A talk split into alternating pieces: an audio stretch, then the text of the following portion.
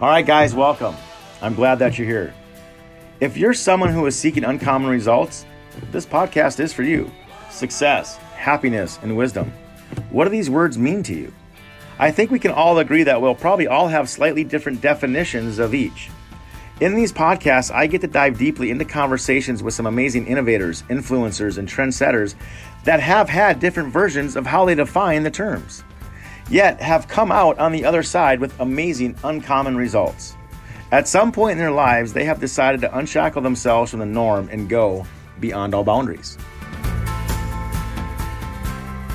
Well, welcome back to the show, Beyond All Boundaries, everybody. Um, I hope everybody's having a good start to the new year. Um, we're a couple weeks in, and uh, you know I have a great guest today, Mark Monroe.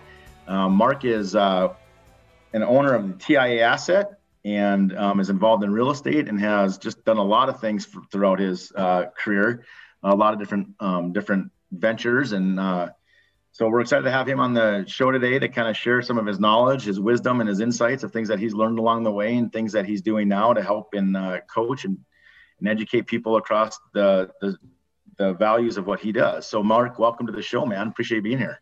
Hey, I appreciate it. Thanks so much. Thank you for the invite. You bet. So, why don't you um, share with our listeners a little bit about a background about yourself and kind of who you are and, and what you're doing right now, and we'll just kind of go from there. Sure, I appreciate it. So, I currently live in South Florida, uh, Boca Raton, Florida, uh, the Deerfield Beach area. Um, but I grew up in a small town up in Vermont, um, just at the base of Killington, town called Rutland and population about 10, 12,000. Um, it was, it was, people were great. Um, grew up extremely poor. Um, and, uh, you know, I always had to get my handy downs or whatnot from uh, my family and, you know, other relatives. And then, um, you know, at the age of 15, I pretty much, well, I actually started working which many times before that, you know, neighbors and mowing lawns and whatnot. But, you know, I started at the age of 15 and my first job, I was there for 10 years and uh, believe it or not, it started out at Mickey D's, McDonald's, scrubbing toilets, and uh, end up working my way up in through management. And you know, they paid for my schooling, and I can't, you know, they're great mentors. So it kind of took me in a good direction of learning the business and learning, you know, discipline and uh, getting away from the wrong crowd, if you will. And then, uh, so after being there for 10 years, I was I got transferred down to the Washington D.C. area. So I was in the D.C. area for about 10 years, and with McDonald's at the time, after you've been there for um, 10 years, you get two months paid vacation plus your regular. So I took this class to learn a little bit more about loan originating for mortgages. So I took that class and the uh, instructor, um, you know, he liked me. He goes, Hey, you're out of position. You want to work for me? So I had another month and a half to go. So I went over there and I worked for him and I got the bug and I ended up, um, working with him for a couple years and uh, teamed up with two other gentlemen. And then we started our first business, our uh, mortgage lending business up in the uh, DC, Maryland area, Virginia area, and uh, we blew that up. And we actually we had actually 107 employees after a couple years, and we blew that up. And then uh, yeah, and uh, just learned business along the way. And then uh, from there, ended up coming down to South Florida. That's what brought me down here, and got into that whole dot com thing. So in my 20s, I was making you know you know coming from such a small poor little town in Vermont I remember like two months, um, you know, as a child, like you remember the Kraft macaroni and cheese, you know, you get out of the box.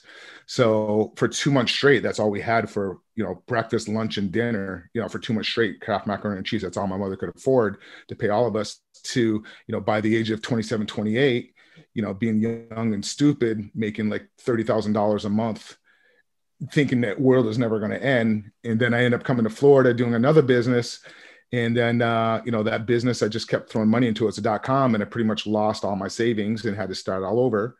And then, um, yeah, so I just kind of worked different businesses and I've been, uh, you know, that got me into doing the real estate banking and I, I met investors along the way and they became my mentors and, you know, just kind of learn business. And now I, uh, buy and sell properties uh, throughout the country. Um, I work with a lot of people that want to get in real estate. I really specialize in creative financing, how to um, buying properties really with no money down um, through creative financing. You know, having the sellers carry the note. There's called um, purchasing existing mortgages, lease options. So I just know I've been doing it for over 20 years now, so I know all the different strategies of how to buy properties literally with no money. And um, and just help people grow and uh, get into the real estate game. When you're helping those um, people buy uh, the properties with no money with the creative financing, um, did a lot of that come back from your, you know, original background of, of mortgage lending, or has it been more sophisticated? I mean, obviously, there's a lot of sophistication to it, right? But um, is that kind of what, you know, kind of piqued the interest or kind of kept you going along that same route? It did. Um, just from being in that on the loan originating days um, and having my own business, um, helping investors and see how the investors were buying properties and how they're structuring and doing and using us as the financing and loans and seeing how it was done and then how they're selling it. Um, that's what really intrigued me. Um, and that's how I kind of learn it. And then also learning it over the years, I've kind of put together some of my own strategies and my own techniques and take, hey, this, a little piece of this, a little of that. And that's the beauty about real estate. There's so many different ways and so many different facets of creative financing.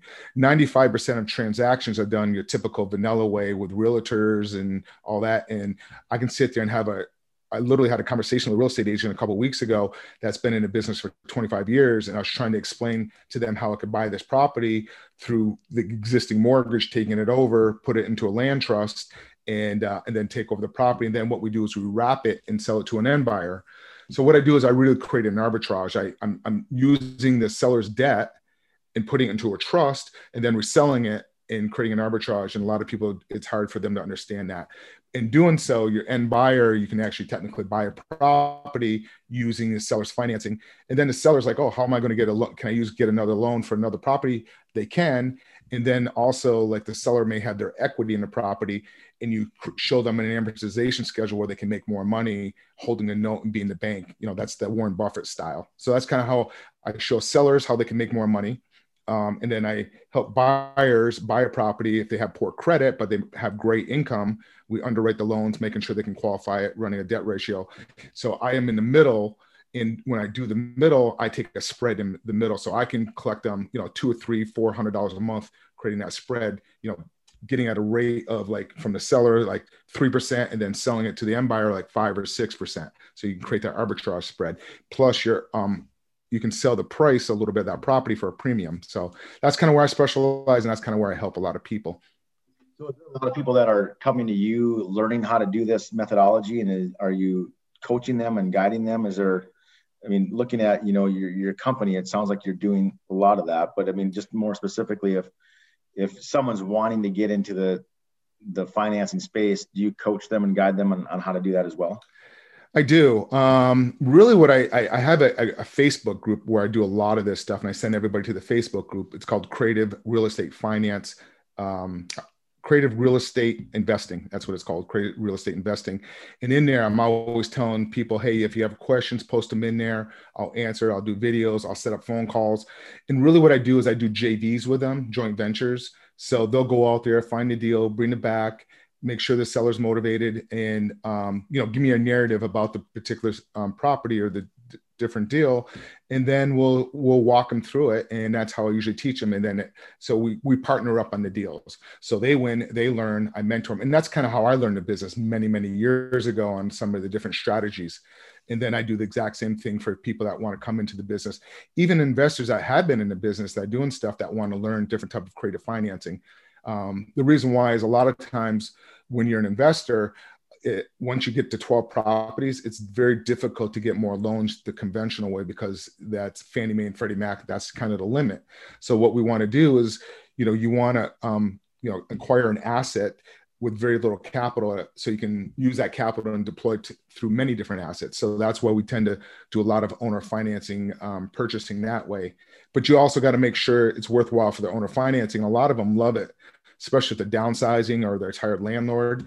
So they're no longer, you know, they don't have to worry about that toilet leaking at two o'clock in the morning. They're the bank because what we do is we create a mortgage and put their their equity in that position, and so we have to pay them monthly. So that's how they are protected on it. And with the new people, I just kind of walk them through the process, show them how to do it, and you know, just give them the techniques. And once they do between depending on the individual, about three or five of those transactions, they tend to pick up on it, how to do those type of transactions. Would you say um, what is the learning curve for um, your students going through this and just kind of on, it, average? Really, there's you know there's different medians, but like you know it is. you know average. What, what it is. Um, I'm going to say realistically about four months. Realistically, um, some sooner, some longer. It depends on the students. Like, are the individual? Are they doing it full time, part time? Um, and are they doing like what I suggest and coach them through? Hey, are you going to go do this? Are you going to do that? Um, some people. I had this one guy. Like, I mean, he's just been at this for two months and he's already done five already you know, just and he's really quick. Now he's he's a little different than the norm. I mean, this guy's hungry. He's out there. He's working really hard. Then I've had other people that I've been coaching, helping out for a year, and they've only done a couple deals. So it really depends on the individual. But it, it's not as quick and easy as people make it sound because there's so many different facets, and even with people with experience. Um, even like realtors or even other loan officers that understand they're used to the typical vanilla way. So you try to explain something and you have to for them to kind of get their head wrapped around it and just kind of go through that process. But once you've done a couple, um, it works well. And then also making sure the hard part for them of the people learning creative real estate is how to communicate that to the seller and and educate the seller why it's benefit beneficial to them as well. How would you? So what would be like a couple nuggets then? I guess for yeah. So walk me through that a little bit. Walk me through that process a little bit, like to where the buyer and the seller because you're, you're, you're utilizing collateral right of the other asset and yes. you're getting creative with mm-hmm. financing collateral is a you know beautiful thing once you understand other people's money right and uh, but but doing that so what what would be the downside for the seller going that route versus the traditional route or what if, walk me through that a little bit well, it, the sell it really depends on the seller's needs. Do they need to sell that property to go buy another property? If they don't, then that's where the creative financing really comes into play. Or I've actually had one where a lady was in Orlando where she was behind in her mortgage payments. Her children used to live with her, and it was a big house, and she was getting ready to lose her property to foreclosure. And so, what in that case is um, we purchased it through creative financing. Um, we brought her mortgage current. We gave her some money to move because she was about to lose the house. There wasn't much equity in it. We saved her credit and then we what we do is we just put it into a trust and then we make the payments on on that behalf of the trust and then what we did on our property is then we found a um, a family they have they very good income but they had some credit challenges so then we put them into the property and we're selling it to them on a lease option a rent to own so what happens is once they've been making prop um, payments in a property for approximately two years, the lenders tend to give them a little bit more easier financing because now they have been showing payments on that subject property. So they, they kind of get like an equitable interest in the property. So it's a lot easier. Um, and what I do is I'm so the purchase price on that one, I purchased it, I think for like 264 somewhere in that area and got to remember I came out of pocket with money and I turn around and sold that. Um, so I sell it for about 10% more of today's value as a premium. And that's kind of where I make my money. So I make my money when they purchase it at the end. So I sold that one uh, roughly run around like three, I think 329, somewhere in that area. And then I also make some money uh, on the monthly cash flow. So on that one, I'm pulling in roughly about 350 a month. So it's the, so I'm helping the seller out, saving her credit. Then we're also doing the end buyer um, getting in, so he's going to purchase the property. So that was one case. Um, but majority of them are people. A position of the the asset, and you and you maintain some of that cash flow. Then. Correct. Yep. So I'm creating arbitrage, right? Exactly. Um, but a lot of them also are straight owner financing, where 40% of homes in America have no mortgage on them, and a lot of people don't know that. So a lot of times, people that want to downsize, that had a family, they want to downsize and they've already had money saved so they will sell that property as like your typical like i'll go through the process and hey you want to buy this at uh, i'll buy this through owner financing. I give them 100% of today's value. Let's say let's say the house is worth 300000 the value and that's what they're listing it for that's what they want to sell it for and they sell it traditionally with a realtor all right. Say uh, if a buyer comes in and they want to buy that property, what do you think the buyer is going to put in for an offer, roughly? what do you think? Less, maybe. I'm sorry. Ten percent less. Yeah. So what do you think? Like you know, 280. They're going to offer 290. Yep. Okay. And then they have real estate commissions, and yep. you know that's about about six percent. Yep. Yep. And then they're going to also sometimes the buyer is going to want some. They want the seller to help out with credit you know mm-hmm. um you know so something like that so you're already $20000 less from negotiating you're going to probably another like what 12000 in you know real estate commission fees on mm-hmm. a 380 property. Yeah, what you say, 380,000? Yeah. Yeah. So they're going to be less about, you know, 30 to $40,000, if not a little bit more. So a seller is going to make keep that profit. They're going to make additional thirty to forty thousand dollars more. Plus, they're going to get interest on it. So now they're going to instead of losing that thirty to forty thousand, it's going to turn depending on how long they want to hold the note for. That could turn into 60, 70, 80,000 because they're that becomes a note and they're carrying it and they're collecting, making interest out of off of it. So then what I'll do is I'll I'll say, okay, this is the note. We'll do the note like I say three and a half percent. Then I'll turn around and sell that roughly like five or six percent. So that's kind of how I make that margin. So when you, when you're walking through with your students, um, and I call them students, right, or your your that's good, your, yeah. your, your joint venture partners, um, the ability to just kind of know really the, the laws and the ins and outs of um, that is really important, right? I mean, it's it's just something that you got to continue to stay up on, and you know that's kind of why they reach out to you, and and you can mentor them through that. Yes, absolutely. Yeah, and um, and there's there's different. Um, I always tell people join your local, you know, the local real estate groups. Um, but now with today's technology with Zoom and everything, it's so easy um, just to network with many people with different experiences. And I always tell my students also, hey, you know, talk to this other investor. He's good at this, or I'm, or this one's good at this one. So with myself, um, I the kind of way I look at it is I have a tool belt on. So depending on the seller, um, you pull out a different strategy, like different tool. You know, you're going to buy it straight cash because that house is a rundown and you know, you know, it's, a probate and the children don't want anything to do with it. And they just want to sell the house, and so it's a fix and flip. So you're going to purchase that like 20% less of the value, or does the seller just need to get out of that property quick as possible? Lease option. So there's many different strategies, and I just depending on the seller's needs, that's the tool belt that you pull out. And a lot of um, real estate investors they only specialize in one of those strategies where i tend to know all of them and that's kind of how we tend to go about that. And i teach those people hey you know do it this way. There's also what's called like contracts or deeds of land contracts.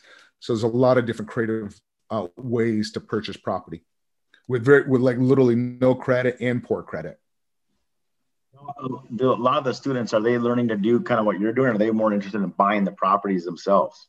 Both. I've done both. I've helped both um, a lot of times once they learn it they kind of like oh wow i, I want to kind of get into it full time because they realize that they can make some pretty good cash flow. So my goal is is like every year um, i don't want to get big. I want to keep small. I've had different businesses over the year. I just want to kind of keep it on a small level. You know I, i'm looking to purchase roughly about anywhere between three to five properties a month. Um, however it's like they're coming in left and right for some reason. Last month we did 11 of them that just fell in my lap and I didn't want to do that many. Yeah, so so I just want to keep it small. Um, but what's happening a lot of times is I'll show them, but then they want to start. They want to build their portfolio up as well and add more value. Um, you know, my goal is like five hundred thousand dollars a year in add net worth and uh, five thousand dollars more monthly cash flow, positive cash flow. And, and that's pretty much what I did last year during COVID. Believe it or not, just sitting at home and COVID was just like, you know, as much. Believe it or not, COVID was a for the real estate do, buying virtually it was it made it a lot easier. Instead of getting in a car driving out there you could speak to more people doing it virtually. Yeah, so that you know that, that that's an interesting topic. So you know with covid right what was some of the challenges or things that you were able to adapt to you kind of talked a little bit about it but just when covid hit did you what was kind of going through your mindset? Were you um, thinking that you got to re re re uh, vitalize your business or what kind of things were you working on or was it just kind of an easy transition? Well uh, when it first hit like the first month everything was going into chaos and like um so i don't know if you, people don't some people may know this but zillow there's a couple other ones called, we call them iBuyers. Mm-hmm. and they're in markets and they're actually buying properties. They'll go out there and just automatically buy it based off of the algorithm. Um, you know you could sell your property through Zillow immediately, and that Zillow is heading in that direction. So what happened was Zillow during that time period canceled over 1,500 contracts immediately because they didn't know what was going to happen with the real estate market. And yeah, so everybody was freaking out. And then um, down here, I'm in Florida. Um, I had people that had Airbnbs and they were like freaking out. They were calling me up. So I was picking up um, Airbnbs during that time period. Like sellers, people just wanted to get rid of them. They were worried because that was their business, and they're you know some of these people were really tight margins. Um, but so it took about um, I say that the, the hard part was mainly the title companies and closing agents. They couldn't do the title researches and stuff because the courthouses were closed. That is really what slowed down. And then some of the inspections, you know, the people going out doing inspections, but the sellers um, doing stuff virtually and stuff, they had no problems. But I think the bottleneck was the title companies and the courthouses trying to get the, the research on the, the land records and the properties and make sure there's like liens and getting all that stuff cleaned up. How did you like quote unquote see the property? Would you just do a Zoom call or just? Um, I use um, local realtors. I call boots on the ground. So um, they'll go into the properties, um, do an inspection report, let me know what the just like uh, any other type of inspection, and then and then if it's one that is needs a lot of improvement, I'll actually hire a professional inspector and go out there, you know, check all the foundation, making sure everything's good and up to par, and, and get an idea what the fix up costs. But a lot of these homes are I call them like pretty homes, turnkeys that don't need a lot of work. Um, you know, those are uh, those are the easy ones. I like those a lot because you know people take care of the homes, and then whoever's buying the home, you know, if you're doing it on a rent to own or lease option or even owner financing, a lot of these I do owner financing. Um, you know, I don't have any problems at all. I had one guy during COVID that um, up in Ocala, Florida, that um, he uh, didn't want to buy the property, he wanted to move, so he just stopped paying on it. and he knew during COVID that um, he couldn't have to be evicted or anything. So he just kind of worked a system, played it. So, you know, didn't he, I wasn't collecting any, any income on that for roughly about uh, six months, but I had to keep making my obligations on it. Um, but uh, that guy wasn't hurt at all. and We finally got him out, even though that they weren't allowing it. My attorney actually uh, figured out, showed like uh, we had to hire somebody showing that this guy was still making money. He wasn't hurt. So that's why the judge allowed him to get out of the property. But that was, it's only one guy but uh, that's part of the game, you know.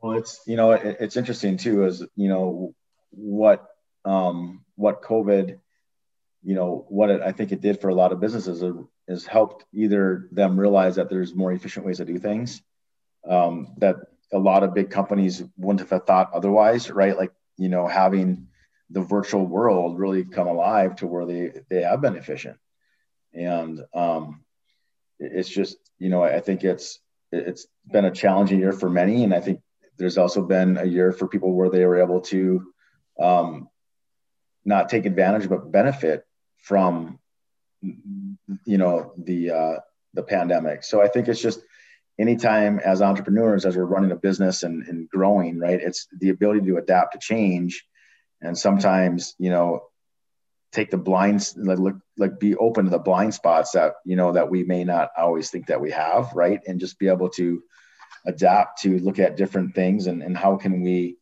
um, persevere the, persevere through this and it, you know it, it's not always easy by any means you know yeah. there's a, probably a lot of anxiety and, and stress but it, i think it can be you know you, you, i talk a lot about getting out of your comfort zone right mm-hmm. because i think it's really important that we try to live there um, because that that allows us to to grow and continue to thrive um, in, in any aspect, whether it's business or whether it's you know the mm-hmm. raising family or marriage or whatever it is. I feel like complacency can lead to a lot of just unhealthy things, in my opinion. But yeah, I I think it's kind of fun. I've been through a few few of these cycles through the lifetime. You know, 9/11 was one where we had to adjust. Um, during the housing crash, this was another one, and um, I, honestly that's when you look for opportunities and you can find great opportunities. And if you and i'm sure from this there's going to be a lot of new companies that are going to become huge like you know the you know like the doordash or the ubers and you know those some of these big ones came out of the last uh, major crisis. So um, i like it. I always i thrive on it and i kind of enjoy it and just find opportunities. And I've always done better during downtimes than uptimes. I don't know why, but it's just I find the opportunities and kind of go with and just kind of you just got to you, you do you have to be very flexible and adapt in pushing yourself um you know pushing yourself to limits in like you said the, the, comfort zone. I'm always like all right what can i do next to be outside my comfort zone? And it's it's you know always every day i'm always doing like i spend an hour a day always constantly learning something new and always kind of just constantly learning something. And you know, I go for a bike ride along the beach or walk the beach and I'm always listening to like a podcast or audiobook or something just to always constantly learn something different. Um, you know it's just you, you, always want to kind of keep pushing, even in business, even in relationships. Um, you know, really, uh, even friendships. You know, with different friends and throughout different things. Um, so, whoops, I thought I froze there for a moment. So, sure. so we'll, we'll pause. No problem. So, yeah, no. Um, so okay, let me let me let me pause and we'll, no problem. So color stop here, and we'll we'll start over. Sure, no problem. So yeah, the, the ability to, to just to continue to look at those. Now it's interesting that because you were in the mortgage industry in 2008. Yes. Right. And, and yep. that was that was a lot of a lot of mortgage companies or a lot of lenders went out of business. Yeah. You know, and that was a tough time for a, a lot uh, of yeah, I actually adapted, ended up starting another business, and within a year, we ended up having 81 employees in that new business. And what business was that, Mark? We uh, actually st- we it was still tied to the mortgage business. It was doing loan modifications, right? Mm-hmm. And what happened was we hired mortgage underwriters from the mortgage industry, and then some of the servicing companies reached out to us, so we were helping them out with their overflow. So they because we were hiring because we knew a lot of people in the mortgage industry and they all lost their jobs. So like, hey, you know what? We're gonna we put together a whole outsource of helping the banks and the lenders redo the loan modifications at that time. So and then um, so we had that business and we blew it up to 81 employees less than a year. Well, do you still have that business? Did you sell that off? No, we got rid of that one. No, what happened was um, the state of Florida changed the laws where to be in that industry you had to be a law firm. So we sold that law. We had to sell it off to a law firm, and that's how we shifted over to. And then I don't know if I mentioned before, but we ended up having a lead generation business um, in the advertising agency for about ten years as well. So what happened was we had so many leads coming in. Um, we and we had we were forced to kind of sell that because of the regulations, and we uh, fell into the lead generation by accident. So then we had quick um, clients like Quicken Loans, Bank America, thousands of attorneys, and in several verticals, we actually were like one of the top three companies throughout the country. Uh, you know, selling leads and doing advertising and marketing. We actually ended up being a Google partner. Wow. So kind of just fell into that by accident. Was that lead gen for real estate mostly, or was it? Um, it was the finance. It was the mortgage world. You know, it was, it was loan mods, um, loan mods, then mortgage, reverse mortgage were big for a little while. Um, that was kind of the first thing that started coming back the VAs and reverse mortgages. Mm-hmm. VAs were actually, I'm sorry. Um, and then, and then things started coming back. Um, but we were doing a lot of like foreclosure defense, not foreclosure defense, a lot of loan mods helping the, the consumers and, and everybody going through the whole crisis. Millions and millions of people were behind in the mortgage payments. So they're reaching out to lenders and they had to like have the loan re-underwritten. And, um, so like some of the lenders like um, Quicken Loans, uh, not really Quicken Loans, Linton Loan. What happens is a lot of times when a mortgage, when you close on a mortgage, it goes to a servicing company, mm-hmm. and the servicing company is who we really worked with, and we were helping them out with all the loan mods, and they were servicing it for investors like Fannie Mae, Freddie Mac, and all those type of people. So we actually had um, a whole mortgage underwriting team that was doing all those files. You know, a good takeaway from from Mark here is that you know there, there's always opportunity, um, even when we even in, in downside environments or downside markets, and we just have to kind of you know look outside the scope of what our tunnel vision is. I mean, it's important to you know pick a lane and own that lane, but of course, when there's times to adapt to change, we got to be able to realize that there's other opportunities, and even if the, even if the business is along the same lines, there's other opportunities, and you just kind of have to take a little pivot, and you can create um, great other streams of income and and uh, other entrepreneur mindset operations and opportunities really you know um, what would be the one thing that you you know through your journey i mean you talked about you know how you grew up working at mcdonald's you know and now here you are today like what would be a, a, nugget or a, a, voice of wisdom or reason for people that are you know either wanting to get into real estate or even just into entrepreneurship or, or running their own business what would be something that you would share with them to say this is what i would say would be really important to um, I, I would say listen to people, your your friends, your family, customers, your employees. Um, listen to them because you're not always right, and it's always good to have other minds and getting feedback. And when I was younger in my 20s, I was like a little young and stupid and stubborn. Oh, it's my way. No, da da da. But as you grow, you kind of like listen and like, hey, wait a minute they could be right and then you got to be open-minded to it and and see especially when you're growing a business and you get to points in business where you get stuck and it's hard to grow to that next level. And a lot of times that is is because you're not listening and you it could be right in front of you and your employees or even your customers could see it but you don't see it. And i would say that's probably one of the biggest things of just listening and letting your people grow and make your people part of your family you know just treat them I always have a belief of like your customer, treat your employees just like your customer, you know, and give them empower. I think that's probably one of the biggest things, and always constantly keep learning, learning from you know through others and other find somebody that's good mentors and you're going to outgrow that mentor and then just find another mentor and just kind of keep growing and just constantly learn and then also give back and help people along the way I, I, I enjoy that helping people and see them grow and i've had people that you know, I, I, taught something and they surpassed me. And I'm like, oh, that's great. You know, um, that's probably one of the biggest things is just listening to other people and, and get feedback. Not everybody's right, but you can see different point of views where you may not see something.